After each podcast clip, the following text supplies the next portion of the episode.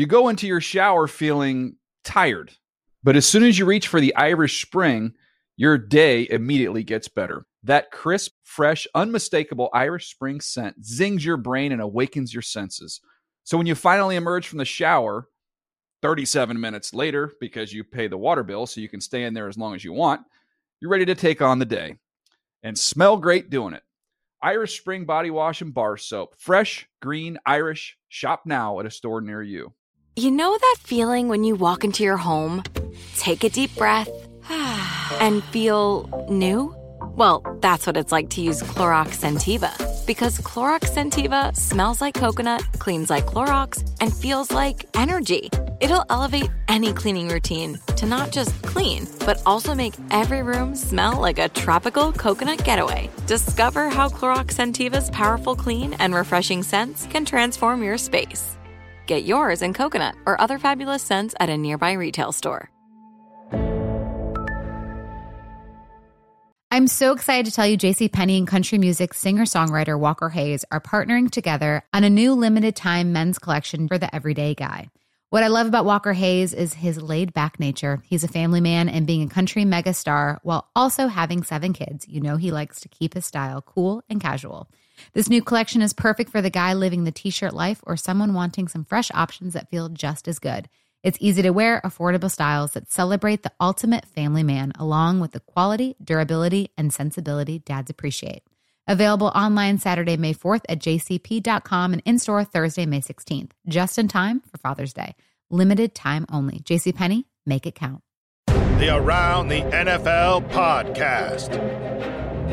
Bangers and mash or fish and chips? From the National Football League home office in London, England, it's around the NFL. Dan Hanzus here. Got heroes. Ho, ho, Gregg Rosenthal. That was him.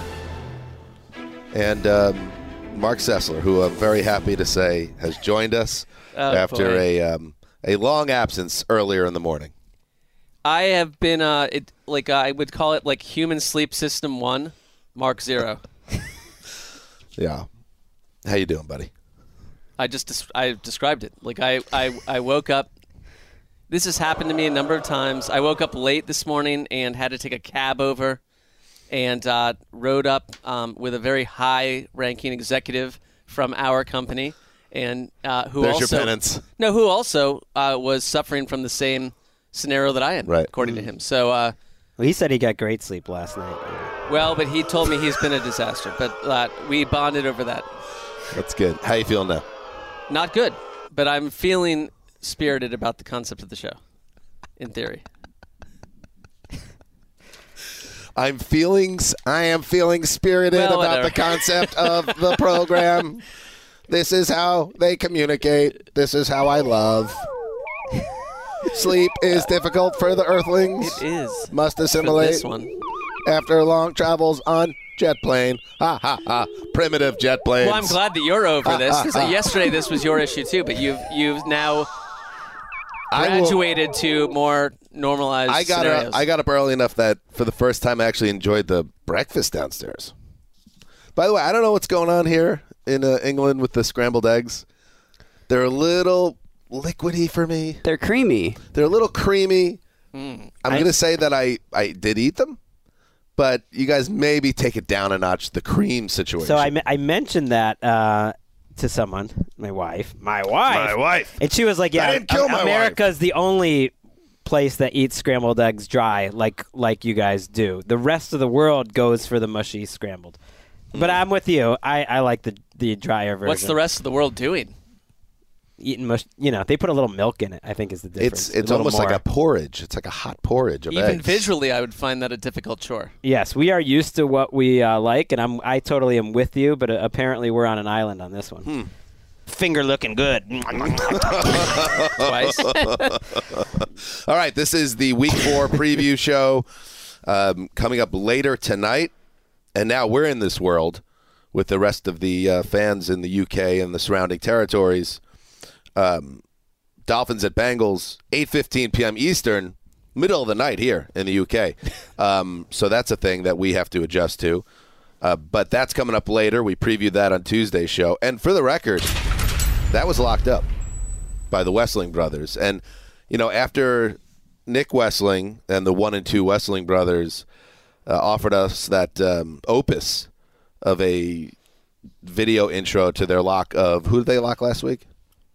They locked against the Dolphins last week as well. They picked the Bills. So they're locking against the Dolphins once more as frauds, and Which is even, what they called it. They called the Dolphins frauds. and In not even a uh, no no audio accompaniment, no video accompaniment, uh, and I'm just wondering why why that disappears. I don't know if there's too much. The opus was too much for Nick creatively to follow it up with a sequel. I don't know. It's a lot going on in the Cincinnati Zoo. They picked the Thursday night game, so the deadline was a little earlier, I suppose. Uh huh. Uh huh. Everybody running late today, it seems. All right. Well, look at Let's get into the um, games. when I'm late, everyone like 200,000 people know about it. if you're late to your normal job, you just roll in, you figure out maybe some someone saw it, and then you're then you get on with your day. Um, all right, we're going to go through it. Old Zeus is the first pick of the draft, but we always start with the primetime game. So let's start with the game that will be called by Tirico, The Curse of Al. Oh, I didn't even think about that because Amazon has had banger after banger. And you know, and you know Al Michaels is tracking this. He kind of got pushed out the door by NBC, um, pushed into early retirement, but no, he lands on his feet as he always does, Al Michaels. Um, cocktails in Malibu with Al Michaels. He lands with the Thursday Night Crew on Amazon, and they've had really fun games, entertaining games. So far, Mike Tirico with Collinsworth and Melissa Stark, we haven't had a good one yet. oh for 4. So here we go now with another opportunity. Chiefs at Buccaneers, and we know what's going on uh, with this situation with the weather uh, in Florida and Hurricane Ian. This game could even potentially played as we're taping this. We hear in Minneapolis if they must uh, move the game because of the hurricane and its effects. But as of right now, the game is scheduled. It's Patrick Mahomes and his offense, which has not been able to get off the ground since Week One, against Tom Brady and the Buccaneers offense. With Gregg, I think we're finally getting some pieces back uh, in this game for Tampa on the offense offensive side.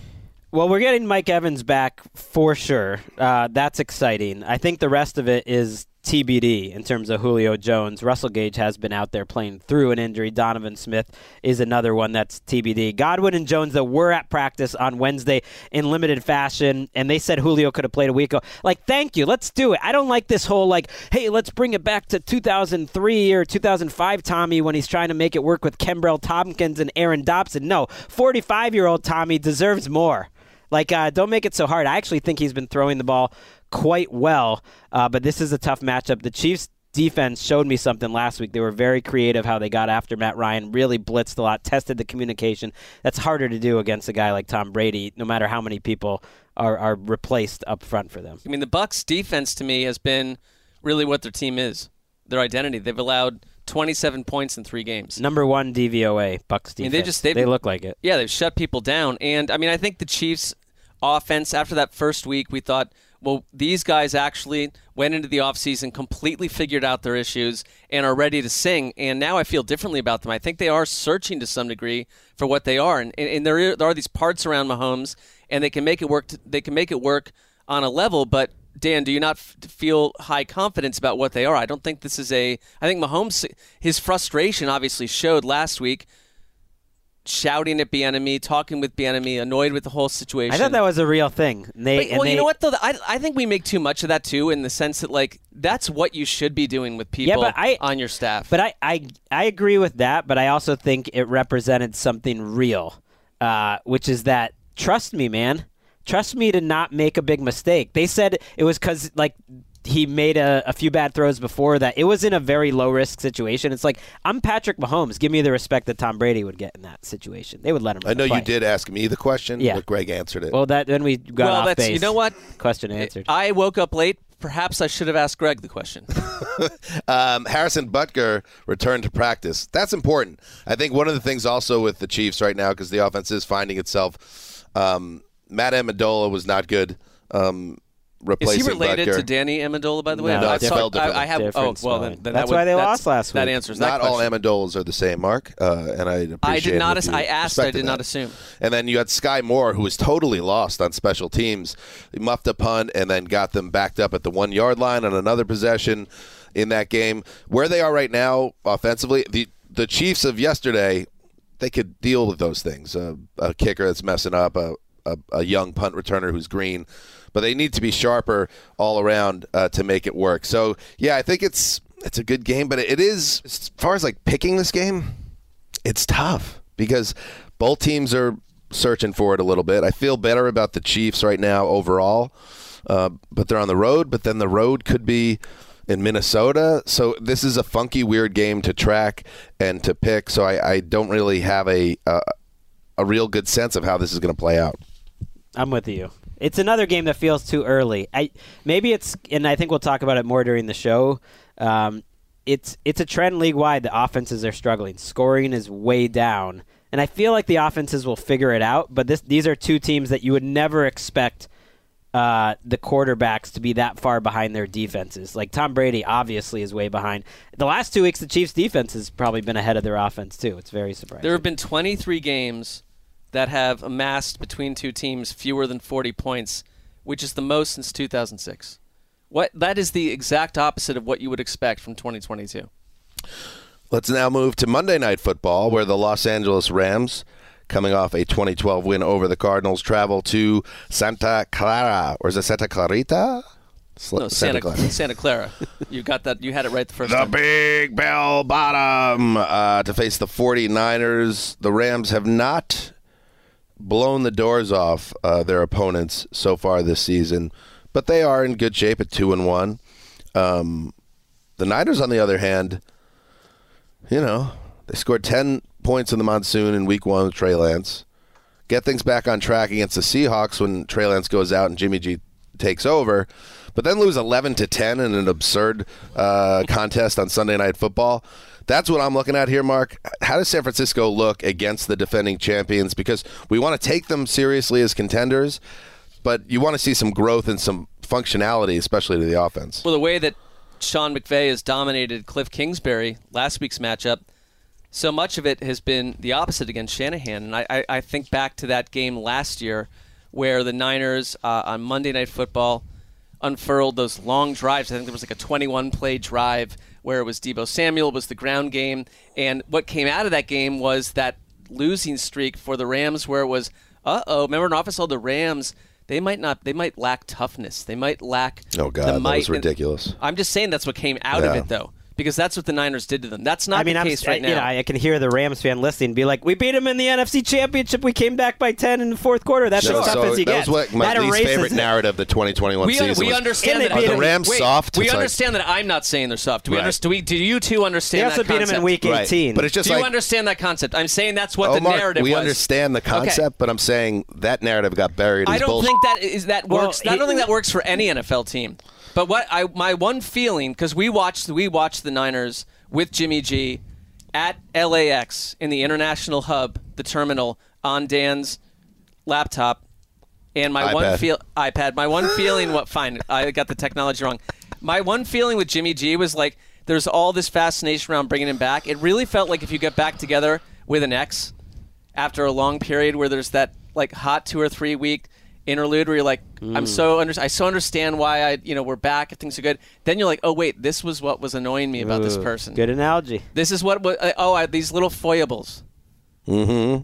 This is why we separated. Mm-hmm. And Jimmy G looked like the quarterback that you break up from in that game, and the Niners looked miffed by the concept. Wow. It started out slow because you know they beat him in a potential uh, do or go home game in week week 18 too. So I feel like the Rams feel like they kind of got over that 49ers uh, monkey that was on their back. Because you're right, uh, McVay's kind of gotten owned by Shanahan. But they should have eliminated the 49ers from the playoffs. They ended up getting, you know, they snuck in the back door with that week, uh, week 18, even when they lost, and then they got eliminated in the NFC Championship. This is another like defense over offense game where two guys who have all the continuity in the world, Sean McVay, Kyle Shanahan, are supposedly two of the best offensive coaches. Forget supposedly, they are two of the best offensive coaches, and they have veteran quarterbacks that they're familiar with, and yet they both are really piecing it together. I mean, it took a, a transcendent play from Matthew Stafford last week on a third and 10 when it was I think 12 to 9, and he spun out of a sack and then hits Cooper Kupp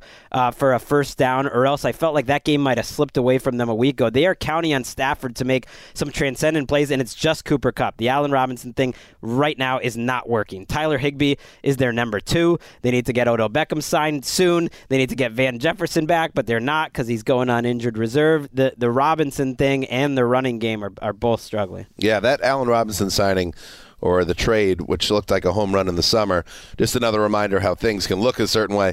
Then the games start, and I know he looked better in week two, but week three it was back to. Mm, I mean, I he's, he's under. 100 yards for the season, Yeah. so so they're, he had they're a, struggling. He dropped a touchdown um, last week, and I, I think that, yeah, I think you brought up Beckham, and that's a good point. I know he's a ways off, but it seems like that is an obvious move at this point that the Rams are going to pull the lever on that Isn't he one. courting like three teams? Yeah, but I, you know, the Rams now are desperate for him. It's starting to look like I, I'm with you. I, I think that the the Rams have to figure some things out. We talked about it on the um, flagship show earlier this week.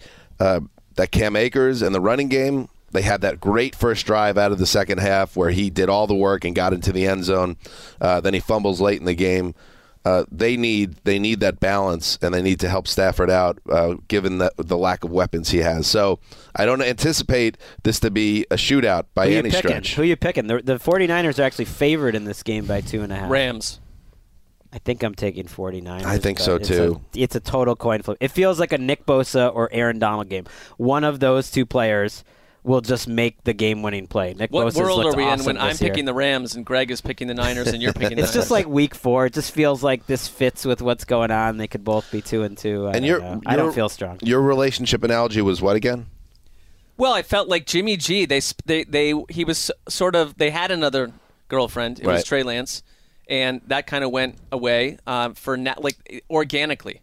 Right. It went away, and it's like, oh well, now as a rebound, we're going to go get back with our Feels great for a week or two. right, It's right, hot. right. You bring Jimmy G right. back, and it's like, oh, we remember all the things we love, and it's like you're they're- they move back into your apartment. You're like, wait a minute, Yeah. uh, hold on here. I, I mine is similar. It's kind of um, same church, different pew from like personal experience in my past.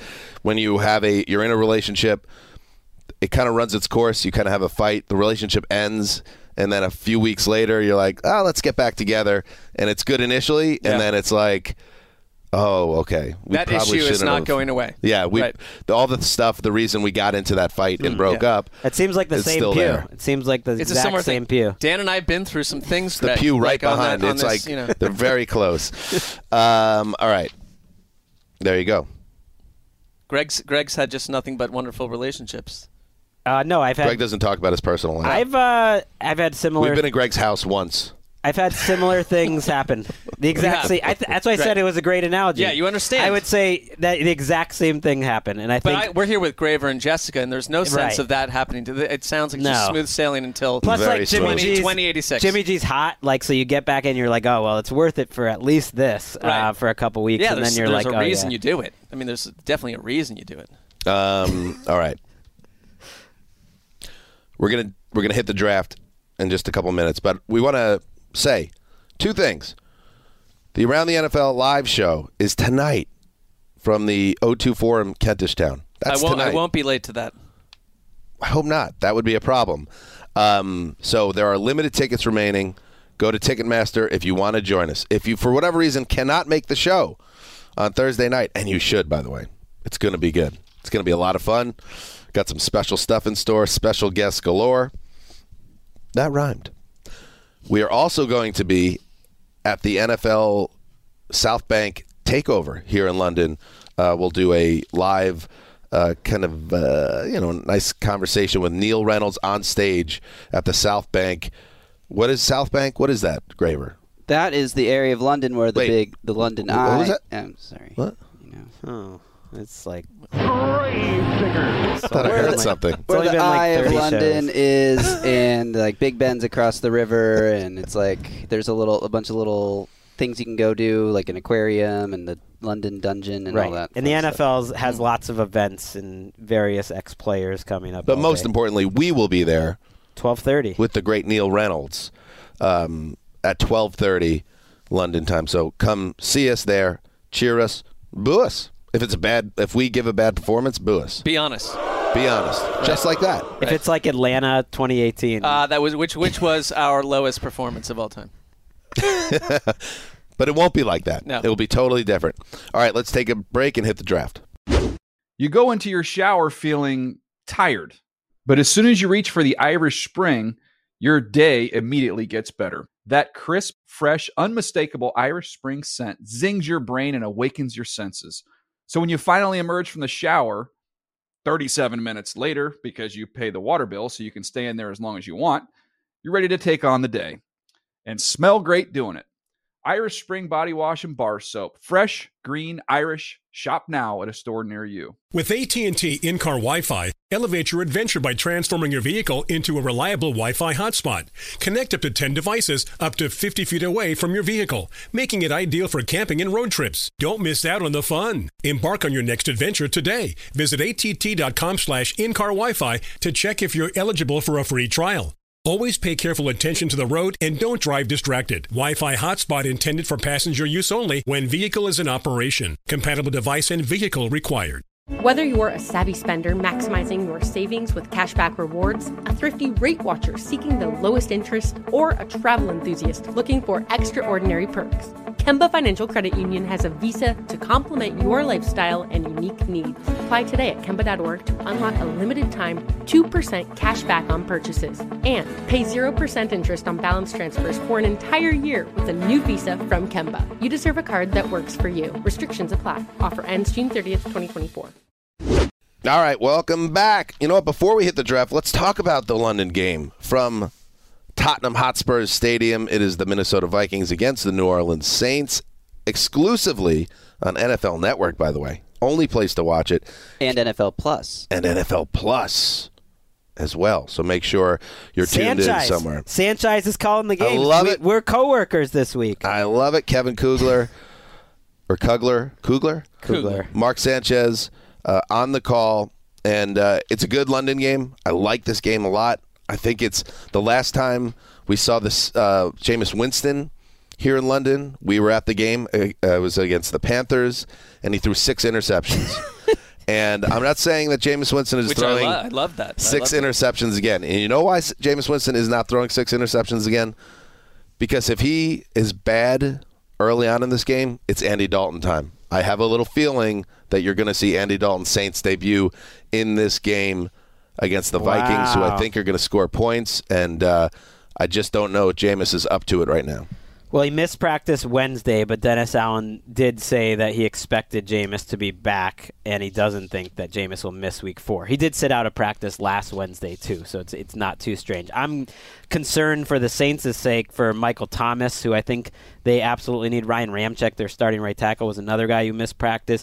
They're just a weird messy team. There's weird vibes about whether Dennis Allen knows what he's doing. You keep bringing this up. What what's at the heart of this? Because you said it on our on our Sunday night show. Yeah, show what does too. weird vibes mean? I, because I'm not hearing this from other people necessarily. Well, they're they're asking first about about Jameis Winston. Should he have been playing in that game?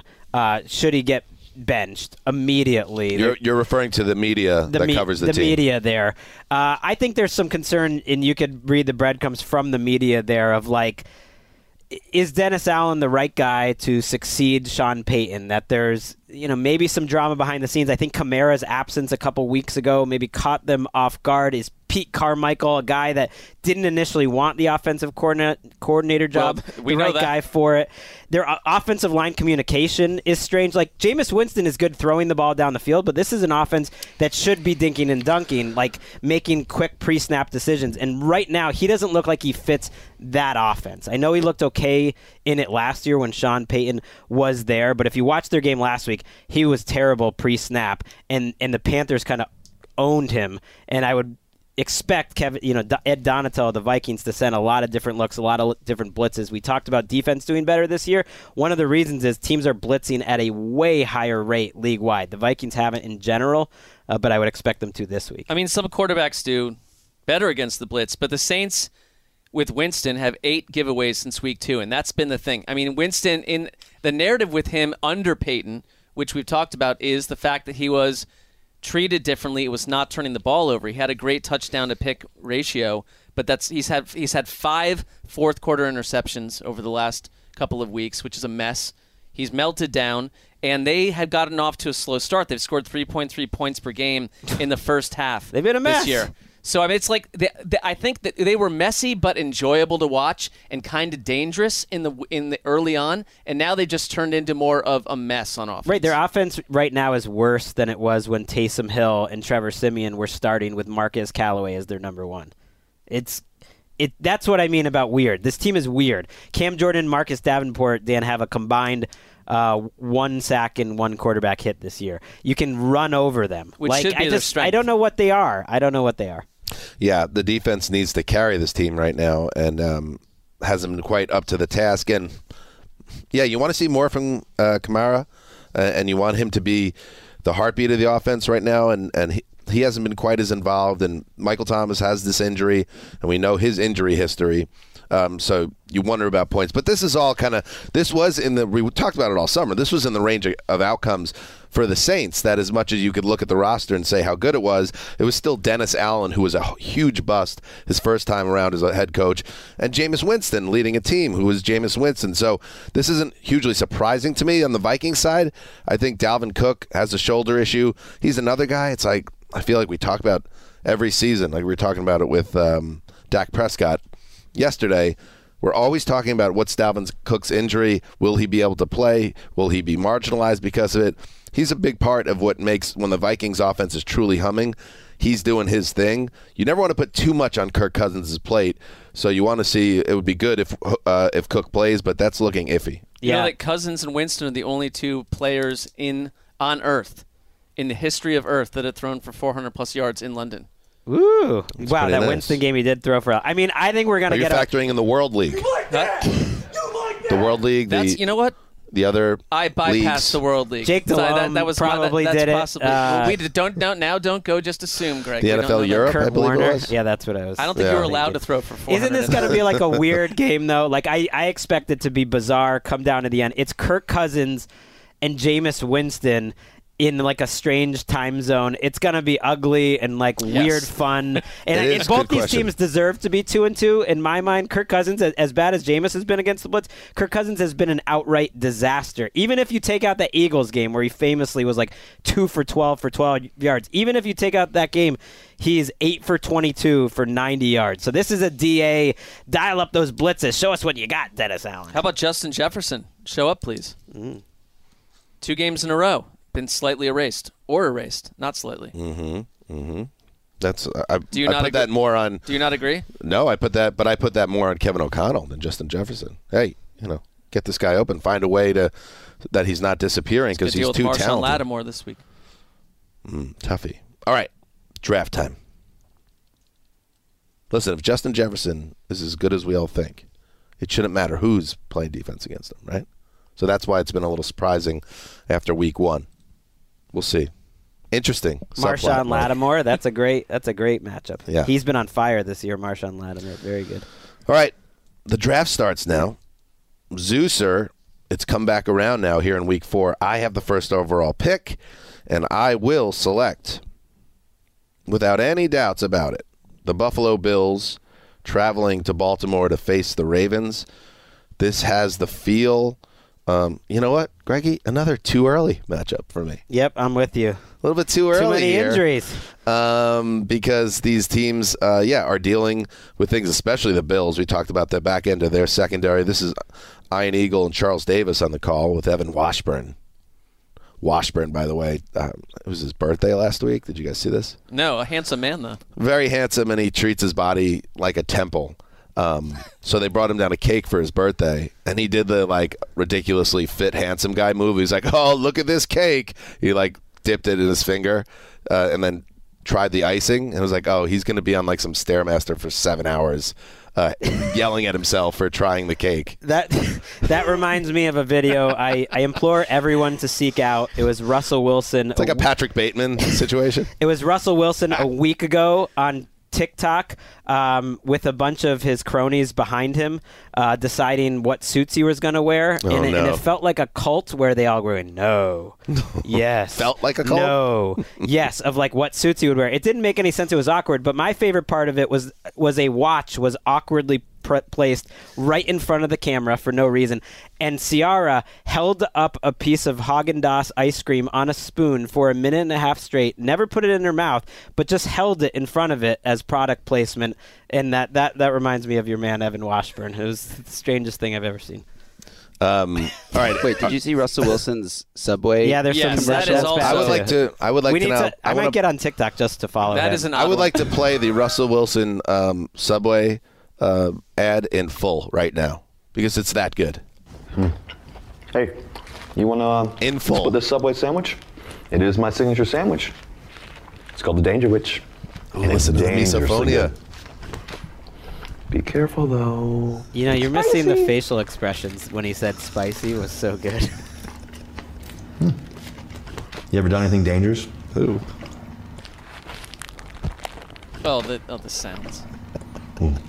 Jeez. That is dangerous. Gonna pull those for future sandwich props. I've done something like that too.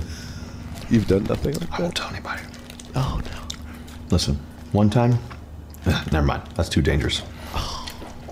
Anyways, my danger witch, it's only in the vault. That's our little secret.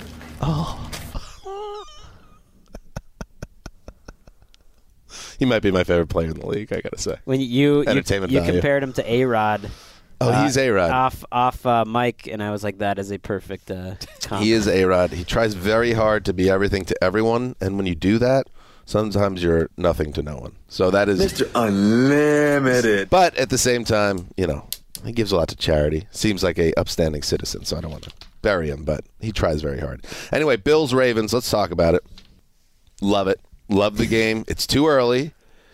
Um, but it should be fun. And you have a the two I think uh, we talked about it uh, on last Sunday. I think these are two of the three top MVP candidates right now. So for that alone, we could talk about all the injuries, but we do get knock on wood, Josh Allen versus Lamar Jackson, and that is going to be great. And you have Josh Allen, um, who has Stefon Diggs. I know he was a little more quiet last week, but that was a strange game against the Dolphins. Um, they are performing at a their chemistry has been unbelievable. And on the Ravens side, I think there's been some surprises. Mark Andrews, we knew he was going to be a massive playmaker for them, and he's absolutely been that. Uh, Devin du- Duvernay, Duvernay, what do I struggle? Duvernay? Duvernay, I struggle with his name.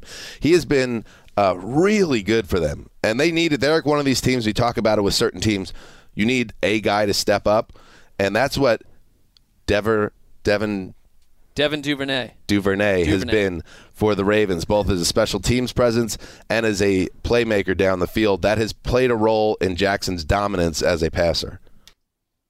Hasn't his deep passing been better than ever? I mean, I think in each game, maybe maybe not so much last week, but each game this season, there have been shots where I thought that you just seen Lamar Jackson with complete and total confidence down the field. Duvernay's been part of that. Rashod Bateman's been part of that. Uh, It's the Ravens' defense that concerns me. I mean, from from all angles, statistically, they're a bottom five defense, bottom three defense. I mean, and it, it's you're just not used to A seeing lot of that, I understand you can't take it out, but so much of that was the fourth quarter against the Th- Dolphins. I'm is- not saying they've th- been dominant, There is but that, but it's but also that that's sort of I don't been know. who The they Patriots who they went are. up and down the field on Right, them. that's who they are. And so, like, when I look at this game, it's like I, I don't know if it's too early in the sense that I think it's going to be a wild shootout necessarily. It might be, but I trust even even with Buffalo's injuries, Sean McDermott, uh, his special skill seems to be coaching secondary wherever he is. And that in last week, you know, I know that they were they were banged up last week, and the Dolphins with Tua had their lowest yardage output of the season by far through the air, and that was a weird game too. But I just I don't see a scenario where Buffalo doesn't march up and down the field here. Whoa. Can Baltimore? Is he keep gonna up? do it? oh, No, I, I'm just I'm Oh. we said commenting didn't on what see like, a no. scenario. I was like, oh, Well, that's that true. I feel confident. confident that that will be the case. I don't know what Baltimore will accomplish on, on offense. I um, I I'm so surprised by a lot of things with these two teams right now. You're right about Lamar and, and Josh Allen. I I do think we might be at the point with Josh Allen where they're asking a little too much. Like they're testing the bounds of how much Josh Allen can do. That he he you was think in- they're entering the Kyler zone a little bit? like he was I think he was involved in something like 77 of their 90 plays. They are dead last in rushing DVOA on the season. Uh, he actually hasn't run that much. Uh, their offensive line was a mess last week. They, they've they've had some injuries there. The cavalry is coming back a little bit for the Bills. Mitch Morse, uh, their center, who to me uh, you really felt his absence the last couple weeks. Dane Jackson, uh, who's a starter at cornerback, Ed Oliver, who's a great playmaker up front, and Jordan Poyer, their safety, were all back at practice Wednesday. So they're getting about half of their guys back. Uh, that's that's a great sign. But the offensive line and the running game, uh, I'm surprised that they have such warts. As good as they look, they they have some weaknesses to this team.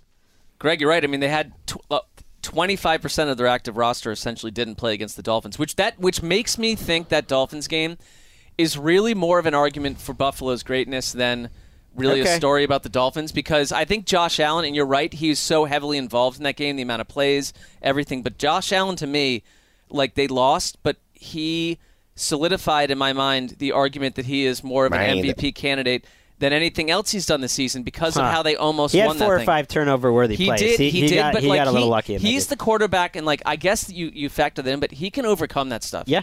He really can, and like and I think that's part of the Josh Allen experience. is You're going to get some of those throws, and I know also the throw to McKenzie where it wobbled to the ground while he sta- stood there with his arms outstretched. It's a weird but game. It was weird, but I, I think Josh Allen also did seven or eight in, improbable, wonderful things. Right, in Lamar's affair. almost been perfect. All those touchdowns have been from the pocket. I I'm surprised. You mentioned the defense too. Their running, their traditional running game, other than Lamar Jackson, isn't really uh, working.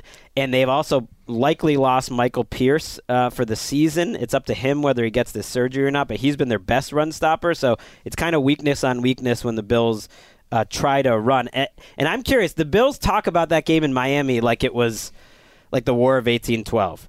like th- it was intense. You saw Josh I Allen's mean, did you see them on the field after Right, the you final saw play? you saw the reaction, and Yeah. so many of the players were dehydrated. They played 90 snaps on offense. There's this weird thing that like, oh, the defense must be tired. Well, the offense is tired too. Like it's tired. Like the offensive linemen play they more. ran 90 plays. Right, the offensive linemen play more snaps than anyone. It's them in the secondary that never leave the field. And like, I, so I'm very curious if they have some championship medal and they go to Baltimore and win a game after that. That would really show a lot. No, I'm with you, and maybe they will. Speaking of that, I mean that was just last week. That was on Sunday, so maybe they're a little flat. Maybe there's some recovery time, and the Bills are affected by still by that game. But I also love. I'm banging. I know you're not a big over under guy, Greg, but I'm banging the over 51 on this because I think Lamar will attack Oh, that yeah. weakened I'm secondary of Buffalo, and I think Josh Allen. I think this is still, um, to me, uh, by far the best team in the AFC. And I think after a deeply frustrating loss and the way the offensive coordinator Ken Dorsey reacted, that speaks for the entire team. They might drop a bomb on the Ravens. Um, and maybe it won't be a blowout because, again, Buffalo's injuries in the back end against a guy as amazing as Lamar will keep the game close. But I think it could be one of those Bills offensive performances where it's like they don't punt. I think it's a classic. It was a great number one pick. I think Lamar is playing at such a level that no one's going to blow him out. I also think you made a nice pick. Oh, thank you. Over under punts in this game, I'll set it at three and a half. Over. So weird. I was thinking four right when you said it. So guess All I'm right. over. You're banging the over. All right. Up next in the draft, Greg Rosenthal. That's right. Um, I know you're going to take the game that I want. I can feel it. um, really? Yes. Now he's looking to see Jaguars, what Eagles. That's it. Well, it You took me a villain. second. I wasn't totally ready Should for have the played that moment. cool. I would have said nothing, Mark. Right. Well, I- he still would have done it. I might have just felt the pressure of Yeah. the scrambling moment and taken anything. Um, but yeah, it. what a ga- great you game. focused him. There's a lot of bad games this week. So I mean, just You on steadied paper. him. Well, J- Eagles favored by six and a half in this game. Talk about disrespect. So you know we mentioned DVOA. Who's disrespect? Uh, Vegas for Of the who? Jaguars. You Oh. know that they're six and a half point underdogs. I mean, it's it's still only week four. The Vegas is like you need to I show get us it, more. but they won by we 24 as five point underdogs, and they won by I hear that. 18 as like six point underdogs. I and. Uh, you know, we mentioned DVOA. 28 last week, right? Uh, struggling with the math here. Uh, they are a team right now that is in the top four of DVOA, which we mentioned sometime. That's that's just like overall team efficiency as measured by Football Outsiders. I like it. Actually, this week has the top four teams in the NFL all playing each other. They have the Ravens, Bills in the top four, and they have the Eagles and the Jaguars in the top four. And that's why I'd be afraid of that that six and a half because I think the Jaguars line play is similar in some ways to the Eagles line play in that both lines are winning their battle each week. And when you have that, it just makes life easier on everyone the quarterback, uh, the play caller. Josh Allen uh, for the Jaguars has taken his game to another level. Travon Walker has been a great addition. They have playmakers with Devin Lloyd, who's probably the defensive rookie of the year so far uh, at the second level. Tyson Campbell's the number one. So you're playing great up front on offense, and you're giving Trevor Lawrence all the time in the world. I, I watched Baldy on Sky Sports this week. Dan Yeah, you did. uh, in our room. Love Baldy. Late late night. I'm turning on, and there's Neil talking to Baldy, and he Love wasn't Neil. he wasn't taking away credit from I love Trevor, everybody. but he was saying he was saying Trevor's job has been easy because he's getting pre- great protection, he's getting answers, he's getting the ball out quickly, and mostly he's accurate and he's decisive because he knows he'll be protected. Guys are open, and he's getting protected. The line play for both of these teams. Uh, are sensational. You could argue both of their lines are in the top five uh, at their respective yeah, positions. this is uh, Vinny and Bay Ridge. You know, I don't understand how you could say anybody in this league playing quarterback, it's an easy job. Baldy said that on some program with an didn't- he didn't say that. And I don't. I don't. Dis- I, I disagree. It's the hottest position in sports. I'll uh, hang up He listen. didn't say that. I was reading between the lines. Neil kind of gave him a question in a way that would say, like, just talk about Trevor Lawrence. And I think he was just saying, look, it's a full team operation. He's making confident, accurate throws, but he has a really great advantage with a great play Got it. caller, great line. Got Well, it with and, you. and so what's wrong with that too? Because nothing. Uh, It's great. Right. I mean, like, look what he went through a year ago, and I mean, I, for me, the Jaguars. Sorry, uh, Gravedigger, but I think they're going to win this division. I just feel this about them that there's something going on with this team because they're pretty balanced. Like their defense too is disruptive and a big problem. I don't know if they're going to be able to disrupt and become a problem to the Eagles though, who might be the most complete team in the entire NFL right now. Here's the thing. This is why this is a juicy game. Almost my number one. Can pick, I by the way. say one thing, by Yes. the way? I don't know what's going on with this office furniture. They still have not taken the little plastic. No, clearly Oh, the- not the a lot tag. of. Me, there's still these little plastic tags in this bizarre couch I'm sitting on. Mm-hmm. What are we doing here? That's a Henry. Question. Yeah, question. Mark's going into someone someone else's house and complaining about uh, Well, it's their, like their I, I arrived at your house The 40 reason the minutes late, tags and are now still I'm on complaining about the furniture. It's because they're brand new. They just bought it for you. They were like, I "We know, need to get how- Sessler but a- also- a much better chair than I the one travel I'm sitting." in." business class now, All right, and there well, are that- no tags I- on any seats I, I sit appreciate in. that, but this to me, like the OCD part of my inner world, like has an issue with the fact that this is. I, Wait. I also cannot pull it out. We just saw Henry Hodgson walk outside. I'm going to endeavor to bring him in, but continue on. Continue on. Um, no, this is a great, great, great test for the Jaguars and their moment to shine here because I'm in on them. I had them that jumped 10 spots in the power rankings this week. They're at 18. If That's you- what Trevor Lawrence did in my QB index. It's I, there's something going on similar. It's just like right. it's, it's led by And, Trevor know, Lawrence. Teams, yeah, teams go as their quarterback goes, and I think, man, if they could beat the Eagles, and I understand the Eagles are expected to win this game and probably will, and they're playing so well right now, but they be, the Jaguars become a major story in the league if they win on Sunday, and they have that. They're in this place now where they have a roster with some talent and they have a coach that they believe in now and a quarterback that's ready to make the jump and they go into a game like this with nothing to lose. And that's dangerous. And Philly maybe you know feeling maybe too good about themselves potentially. Don't be surprised. The games have been game- easy. They've gotten to 24 in the first half of each of the last two, and then just like sat on Because by it. the way, in our league, you sometimes think, especially a team that starts out great out of the gate, is completely unstoppable. The Eagles aren't as good as they seem right now. Well, they're their best team in the league They're right excellent, now. I don't know. I think they're but a, they're not in a flawless team. They're a 2017 Eagles type of team to me. and they even the 2017 Eagles were beaten four or five times. I'm just saying that the Jaguars have a chance here, and uh, maybe you're right, Greg. Maybe Vegas needs to be a little more plugged in on what this team's capabilities are. I thought about are. locking the Eagles, and I was like, "That's too disrespectful for what the Jaguars are are uh, accomplishing." Right? This is this is our first show me something game of the whole year because we're talking about all these teams that like don't look quite like they normally do. Normal years, Tom Brady, Aaron Rodgers. Like to me, these are two of the sort of it teams of 2022. Like, hey, these guys are different. Show me something. How about J- James Robinson? Couldn't get out of Urban Meyer's doghouse last year, and now he's one of the most explosive offensive players Well, running it's so back in the indicative AFC. of how absurd last year was for them. What a joke. All right, up next in the draft, Mark Sessler. Well, we do have a, a special guest coming Oh, we in. do. Uh, Henry Hodgson. Uh, he's going to take Justin Graver's microphone and maybe answer not only what's happening here in London this week. We want to get some of that, Yeah, but answer some but of the accusations Mark, do you coming want to from repeat? Mark. Well, no, I just- Uh, he, he literally. Mar- I'll set this up. strong. Mark literally kind of paused the preview show to share a criticism of your office here. And by the way, it's great to be on your turf now. You've moved back from America to the UK. Uh, but Mark, you had something to I mean, say. you of course understand Don't how Dan, soften it, how be Dan- real. Most of, most of you are very welcome here. Hi, well, Mark. you you understand.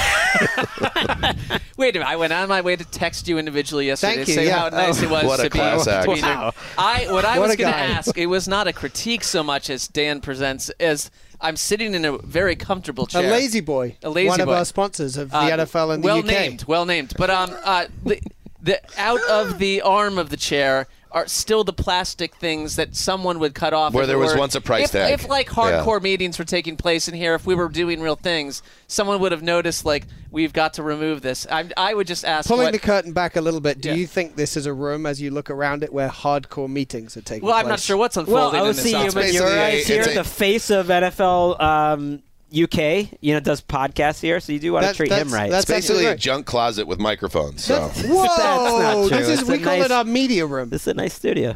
So This you're is a great saying not a lot is happening in your media room. No, no, a lot is happening in here. Uh, these uh, La-Z-Boys really are brand new. Okay. Um, they arrived. They're wonderful. last Or, are week. you the? Or did you instigate the purchase of them? I did. I didn't know our partner, La-Z-Boy, uh, kindly gave them to us. Uh, Would you they- say maybe are it the was lazy boy for them not to take the tags off? Just a bit, right? Maybe of us, not of La-Z-Boy. I would. I mean, say wouldn't that you about said them. another option would be for Mark to just do it himself after the show and not? No, not that's. I know that's not about it? Mark's style. It's not. It's Not since he started traveling has business pe- class. Yeah, he has people to do that for him. Yeah. Are you happy to see Mark? I'm- we were it's- worried don't know. about I him. I- this I is was not ex- the introduction I was Yeah. hoping I was for. I've been to your excited in my mind. pub. I was excited to see Mark, but it hasn't necessarily gone. Uh, It's the a, way it's I a big it week would. for you, though. It, it, it- I don't know if it's stressful. You got two straight games here in the UK. You're kind of running the whole ship here. Well, I would. It's definitely not stressful, and I certainly am not running the whole ship. It's exciting.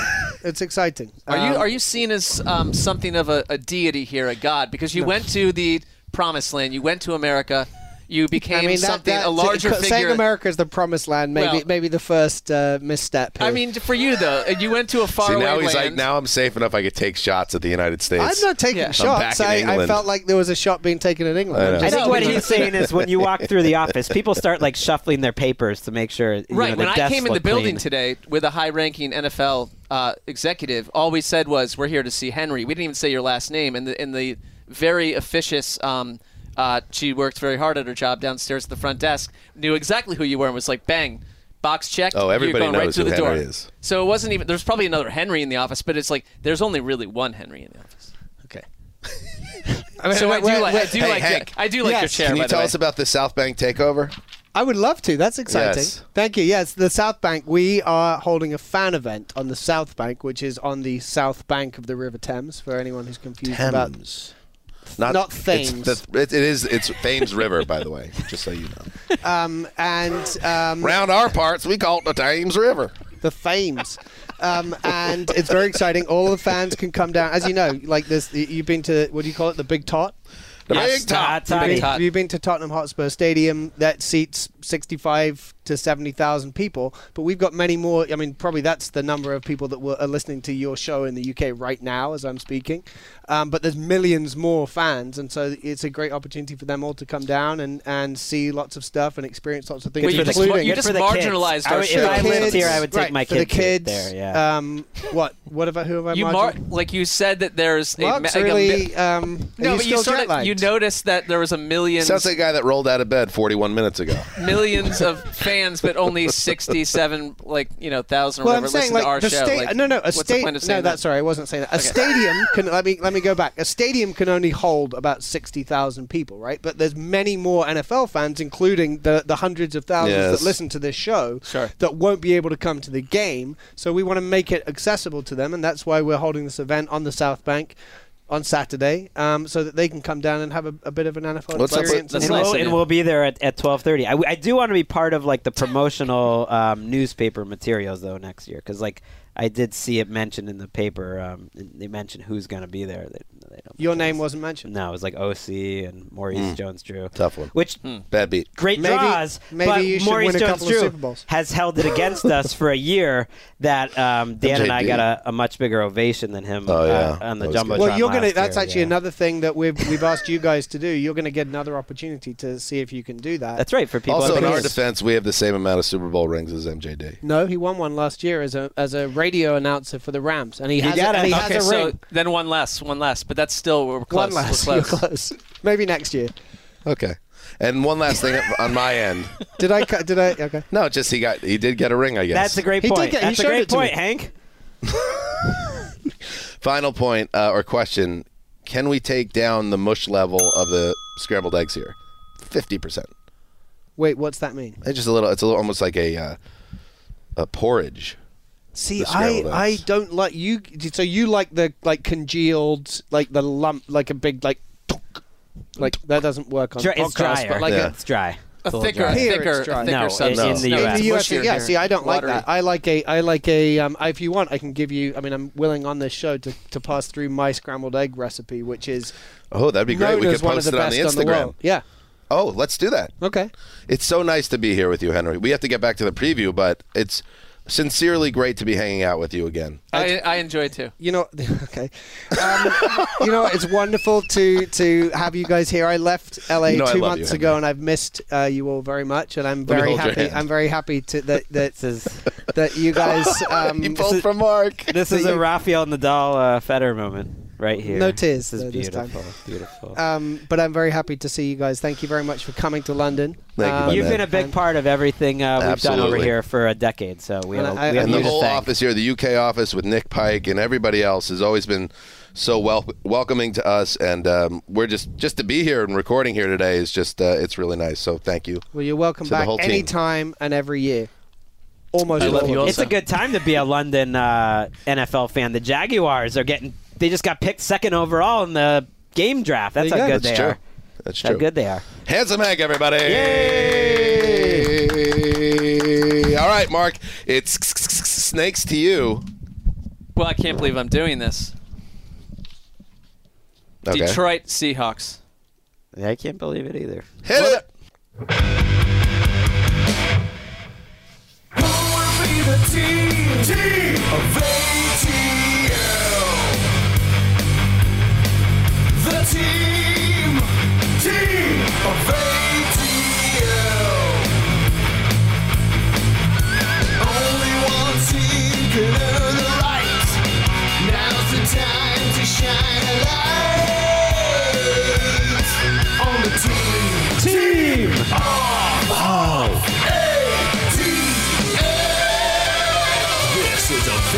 Special honor. I forgot about that. This is a very special honor. Uh, that is Dick Banks. Uh, Dave Dameshek show fame and was nice enough years ago to give us our team of ATL, now team of ATN theme. The Detroit Lions are the team of around the NFL, and Mark Sessler with the fourth, fourth overall pick has selected the Lions hosting the Seattle Seahawks at Ford Field. Interesting pick. I guess it is, but it is the team of the A- of ATL, and it is to me one of the more interesting matchups because I think this is the game where Detroit drops an A bomb on someone. Seattle's defense is a wanting mess, and the Lions, you know, their record aside, their offense has been versatile. It's been able to damage people. They have they're the one of the only teams in the league with six players with 80 scrimmage yards. They're spreading the ball around to different running backs, different receivers. Jared Goff, who I've often found to be essentially like a bowl of vanilla ice cream, I think fits on this Scrambled team. egg porridge. Yes, scrambled egg pork. Although both ways that you describe s- scrambled eggs, Henry and you sounded gross to me. Well, you're but, a um, fooditarian, so uh, but yeah, I mean, eggs but- Especially but he- vegetarian. But he, Oh my I God. thought he- Remember when we came back with the hard-boiled eggs uh, on Sunday at the Oh, office, that and was- he almost passed out. We just needed some Just food the sight 'cause, of them. you know, both sitting there like like eating these like gross. You're both sitting there eating. no, Eating it's- hard-boiled eggs are like one of the, you know, items of food that have kept uh, humanity alive for hundreds of years. It's a nice little like pick-me-up. there's like an animal, a dead animal in there if you think about it. But anyway, I mean, you don't have to kill them for the eggs. You can you can just have them lay eggs. I like this matchup. I I am surprised, but I, I would really look There's forward to watching dead too. animal in there if you think about it. Go ahead, Greg. Am I wrong? Uh, so Not re- yes. This is tough. We're, we're taping on Thursday. That's always early in the week. It's especially early because we're on London time. It's it's 2 a.m. or 4 a.m. back in LA. On Wednesday, Mark, the Lions had seven offensive starters mi- miss practice. Now, I don't think all of those guys are going to miss the game, uh, but it was their it was their three offensive linemen, inclu- including Ragnow, and including Jonah Jackson, their guards. It was not only DeAndre Swift who is expected to miss this game, but Amon Ra, St. Brown, and then oh, on top of it, T.J. Hockenson and Josh Reynolds uh, missed practice too. So I, I don't think there's as much pessimism about those guys, but it's uncertain when you totally miss practice. If they're missing six or seven offensive starters, I know they've been cooking up some good scheme. That that's a that's pretty rough. I mean, that's It as is. injured as any team in the NFL. and Amon Ross St. Brown, Swift. They've they've shown this year, even when Swift has been in and out of the lineup, that they can continue to attack teams. I thought once you took Swift out and Amon Ross St. Brown, you saw a Yes. weakened a weakened version of their attack uh, last week. So, you know, I like the I like the Lions a lot in this game. That was a bad loss last week against Minnesota. I like that Dan Campbell owned it, um, but also with Campbell, I I do have some concerns because sometimes he's a very black and white guy. That he might now, to make a, a statement, get super aggressive on fourth downs and things of that nature, and maybe doesn't have the offense as currently stands to back up the gonads he's going to want to show that he has and the faith that he has in his offense after he almost tearfully apologized for kicking that or attempting that field goal at the end of the game and inadvertently costing them the game. All that said, we've talked about the Seahawks and Geno Smith a lot on the show. Um, I don't think they are a good team at all. I don't think they are going to be a team that travels well. I think the Lions have a real home field advantage. I like Jared Goff's ability to score enough points here, and I don't think Seattle is going to score uh, more than 17 points here. I ah. like this as like a 27-17 Lions win, I like it so much. I'm going to go ahead and lock up the team of around the NFL. A one and two team on a, a two game losing streak. Well, Yeah, I want to tell you something because this has worked out for us, and this Oh. was already in my Ink. notes. That's Seattle. Already in my notes. teams. I You can like see it. it right there. Lock I will Brothers also Inc. be locking up the Lions. Lock Brothers Inc. Because we're just going to ride Let's to that go. title. 11 and 2 career uh, mark. Check out Greg in the rearview mirror. Bye bye, Greggy. Mm. What are we? Ti- what are we looking at? Are we? Are you guys? You you in the guys rear are ahead view- of me. Yes. I don't well, know.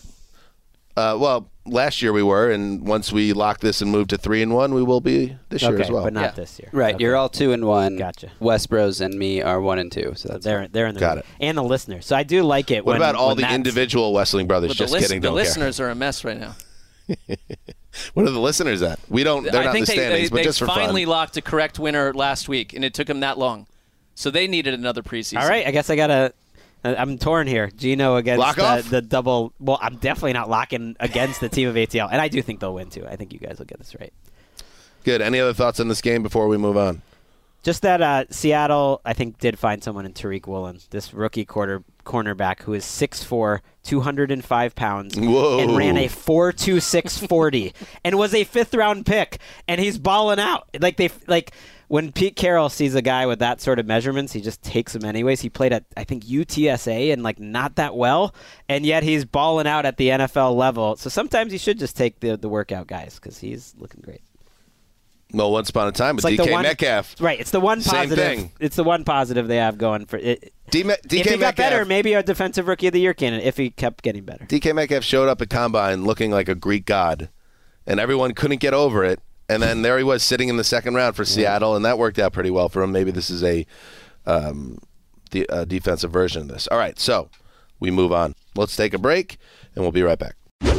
You go into your shower feeling tired, but as soon as you reach for the Irish Spring, your day immediately gets better. That crisp, fresh, unmistakable Irish Spring scent zings your brain and awakens your senses.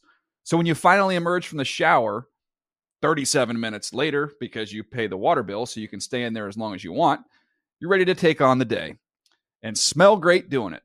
Irish Spring Body Wash and Bar Soap. Fresh, green, Irish. Shop now at a store near you. Whether you're a savvy spender maximizing your savings with cashback rewards, a thrifty rate watcher seeking the lowest interest, or a travel enthusiast looking for extraordinary perks, Kemba Financial Credit Union has a visa to complement your lifestyle and unique needs. Apply today at Kemba.org to unlock a limited time 2% cash back on purchases and pay 0% interest on balance transfers for an entire year with a new visa from Kemba. You deserve a card that works for you. Restrictions apply. Offer ends June 30th, 2024.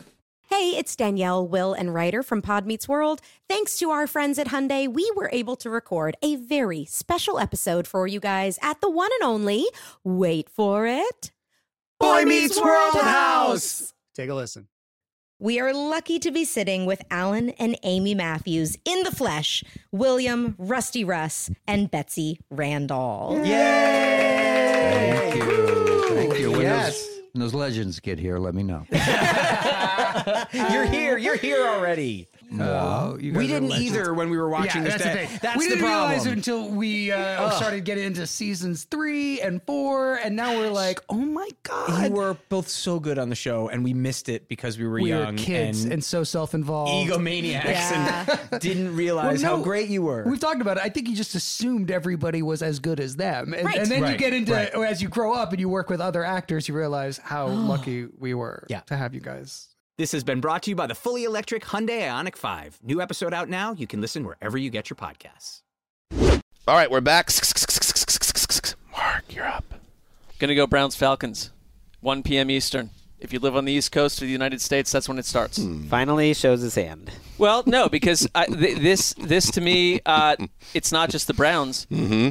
with Jacoby Brissett, but I think the Falcons to me have been one of my mm-hmm. pet teams this entire. Although I'm not sure the Falcon is a. You could have a pet as a, a Falcon as a pet. Sure. Yeah, those You're guys a who Falconer. like I gotta admit, a I might Falconer. have, Go I might have taken it myself. I might them have taken it. around. It I is think a sneaky it's- fun game. it I'm is. not I- arguing. I, totally, I, t- I think Arthur Smith is an underrated head coach. I think Kevin Stefanski has done a good job with Cleveland's offense and Jacoby Brissett, especially, who seems to fit in the the Stefanski scheme. He ranks top ten in completion percentage, passer rating. Uh, I mean, if anything, I get the vibe from like Brissett that I, I I didn't really understand him this way before. I think he's just been kind of a tough mother in that offense. Like he just sort of fits what Cleveland's been, and uh, he's unlocked Amari Cooper. And I want to see a game where Marcus Mariota does not have maybe the killer turnover. He said that like each week there's been like a moment where Marcus Mariota does all these heroic things, and then there's the Might be who he is, though. I think it know? is who he is, but I also think that there was another world where, at this point, Desmond Ridder was the starter, where Mariota, like in Oh, two God. weeks, showed himself to be such a mess and not a not the right thing.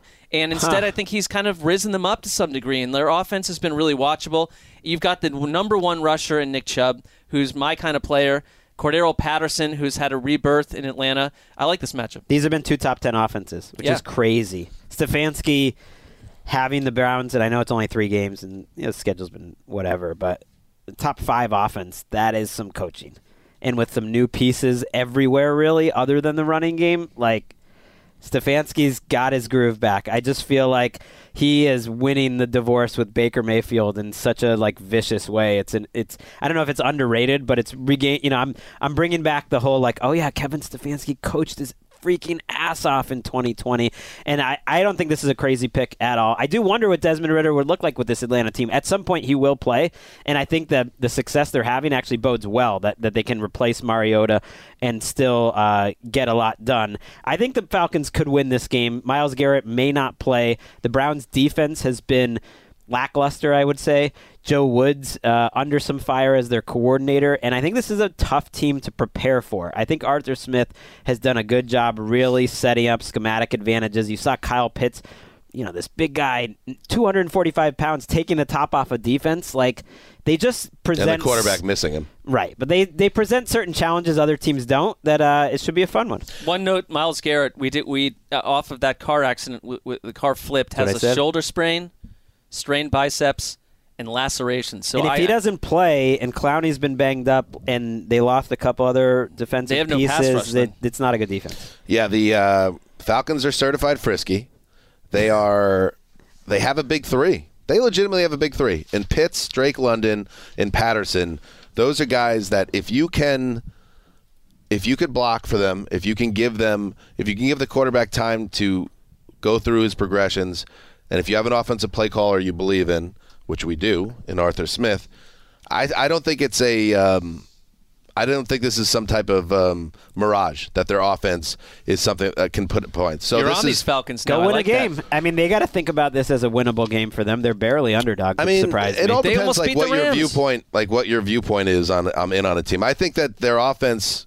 There was a hesit- there was a, a sense of hesitancy with you. No, and the Falcons. if, you, if you listen to the show, the if you listen to I'm on the show. Yeah, but well, then you missed the episode that I was on talking about before the season started. The Falcons will be better than people realize on offense, and it's for these reasons. I think they're definitely better than last year, and I think they have a chance here to put a get a win here. I think they have a shot now. The, and I do think what you're saying about Myles Garrett is a big part of this. I we don't know. We know now what the general injuries are. How serious is it truly? Because there's obviously a there's going to be a, a bit of a media blackout here. If you take Myles Garrett out of this Cleveland defense, it takes a lot of air out of the balloon of the entire team. So, and can Jacoby Brissett continue this? That's this has been a real story. Like he I think has he played can because really they're not well. asking him. It doesn't center around him. But you're, you're, I probably think you're going to get a Brissett game where we're like, oh, It's going to be a berserker game from Dean Pees. Almost every game is a berserker game, but he's just going to send a million blitzes and see if the Browns can handle it. And uh, so far, they've been up for the challenge. Mariota though. I don't. That's what keeps me from really saying, "All right, let's get behind the Falcons" as like a Jaguars-esque fun team in the NFC. Right. Is he going to continue to kind of kill them, and then the defense won't be good enough, and things get they But play you've been- you're competitive a little games hard and on lose a lot. Mariota. I, you know, if, if our good friend Wes was here, I think he would bring up some like stat analytics that like I've been bringing up for Geno Smith. Like Mariota's been fine. He has, but he's had bad mistakes it's the, in it's the each game. giveaways. Like it's just that that in crunch he's- time. Right. Uh, all right. Let's see. Up next would be Gregg. So the 4 p.m. hour on the East Coast is the worst of the season, I would say, this year. There's no game that really strikes my fancy, but I'm going to take Broncos Raiders. There's only three, right? Yeah. Uh, so I figure I might as well take the the most interesting game to me, although I'm a little curious about Brian Hoyer, but maybe that'll stick around. Broncos, Raiders, season on the line for the Raiders. I just feel like you can't fall to 0 and 4.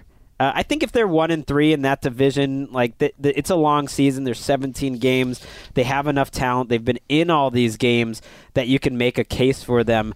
Uh, but it's getting late early, and, and so I like that there's something really at stake for this team, and, and I'm curious if this Denver team, it doesn't feel like a three and one type of team that, but has played good defense.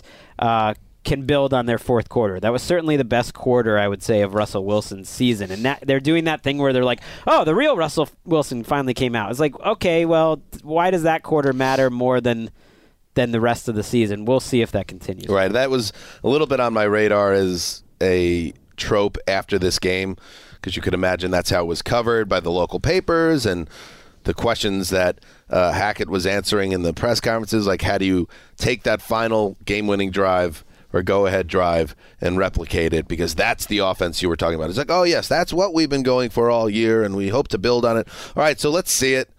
Let's see it against a Raiders team that did you know this surprised me actually and now there's you know um, an extra playoff team and all that there's only been one team since 2000 that's made the playoffs after 0 and 3 i thought that that wouldn't be quite Was it the Colts?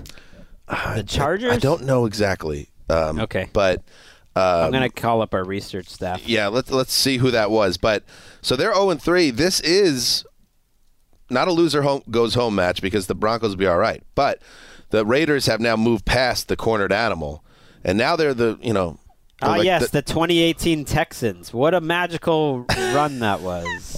What? That's the team. I don't know. That must have been a J.J. it's, Watt year. It's Deshaun Watson starting Yeah. out the season slow and then Oh, right. catching fire. Yeah, the Raiders now are like the animal that's kind of twitching on the ground, and it's like, is this just poking it with a stick? Is this is this it for the Raiders? Are they going down in flames? And I I kind of think. Man, if I if I wasn't locking up the Lions, that I would go with the Raiders here because I they have had the they're ball. favored. They're favored, which is crazy. They've had the ball with a chance to win or tie all three of these losses against the Chargers, Cardinals, and Titans. And yes, they didn't get it done, but this is not a team that's completely in some type of hideous free fall. And I think there is an urgency a team plays with in this position when it has ability, which they certainly have. And on the flip side, you have the Broncos who haven't really shown us much, especially on offense. So I feel very confident about the Raiders. here. I think with Denver, I mean, if they can figure out their red zone situation, they could be a very different team because they're top, you know, for top 10 in the league in terms of yards per drive, but they are in terms of points per drive 31st. I have a stat for you. If Let's you hear want. Another one. Unleash it. They are dead last in red zone offense. The Raiders are 26th, by the way, and first in red zone defense. That's dramatic. So uh, Well, that's- so not- one is not a bailing the other out there. Yeah, there. that's why you're seeing a lot of field goal games. I, I, I mean, to the eye, the Broncos have been the most boring offense I've watched in uh, in the league wide. Wow. Well, I mean, I'm trying to think who would challenge me on that. Panth- like, actually, like, the Panthers are so bad that it's to me it's Panthers watchable have had a couple it's big like plays here and there, though. They've had a couple big plays here and there, and I've also just not watched the Panthers that closely. Not as closely as I've watched the You Broncos. should. Your but- guy Baker really stinking. Well, that's a selling point, Gregg. Thank you. Um, all right, that's a good game. I was I was going to take that, Gregg. So I'm a little annoyed at you. It's not personal, but that that was my uh, that was a pivot point for my draft. I mean, the 4 p.m. games are pretty lackluster. That felt slightly better than. The What other was it about the offense that you thought on that last drive? It was that he made some play. That and he was a moved playmaker. around. Yeah, he moved in the pocket. He was able to hit guys on the run.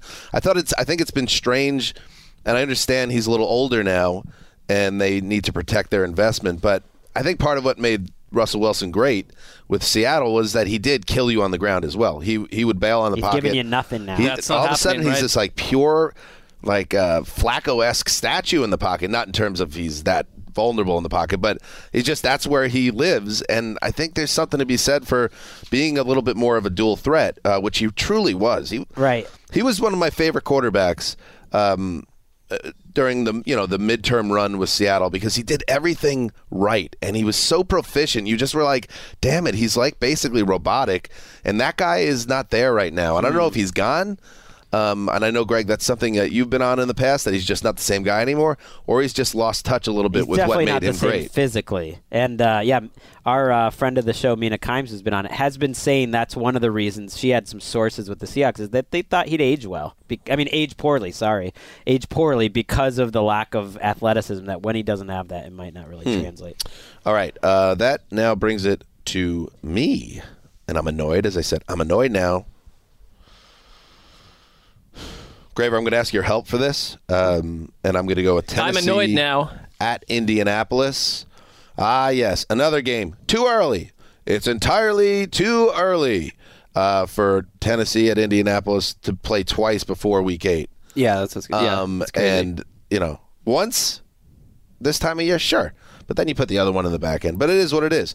Indianapolis won, one, and one after a much needed victory over the Chiefs of all teams.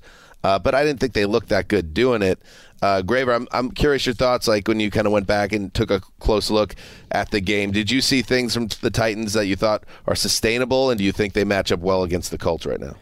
I think there were things that were sustainable. The Titans' second half offense floundered again, but if you really look at like the plays that ended those drives, it was like miscues, like Austin Hooper falling down one yard short of the line to gain and not like rolling for the first down, or the play where Treylon Burks jumps for a pass that's a little bit behind him. That if like he doesn't jump or Tannehill's not under pressure, they convert that and keep the ball.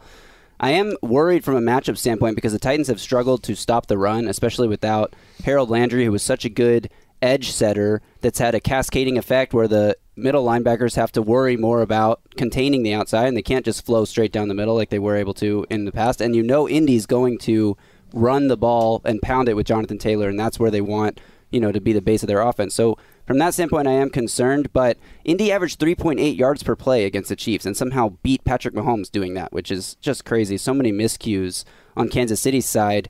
That as a Titans fan, I'm like, there's no way Indy can get that lucky with the other team making how, mistakes. How about the Titans being three and a half point underdogs in this game? They are on the road. I mean, uh, I'm not gonna bring out the rainmaker, but I don't get I, that. I like the Titans quite a bit. Where is the rainmaker, by the way? Well, it's here in London. Where's it's it been, been? sprinkling. Um, all right, do, do we have the drop ready? Let's bring it out. Let's go Titans. I don't. I don't know why uh, you uh, pressured me into that when I'm sitting on one and zero.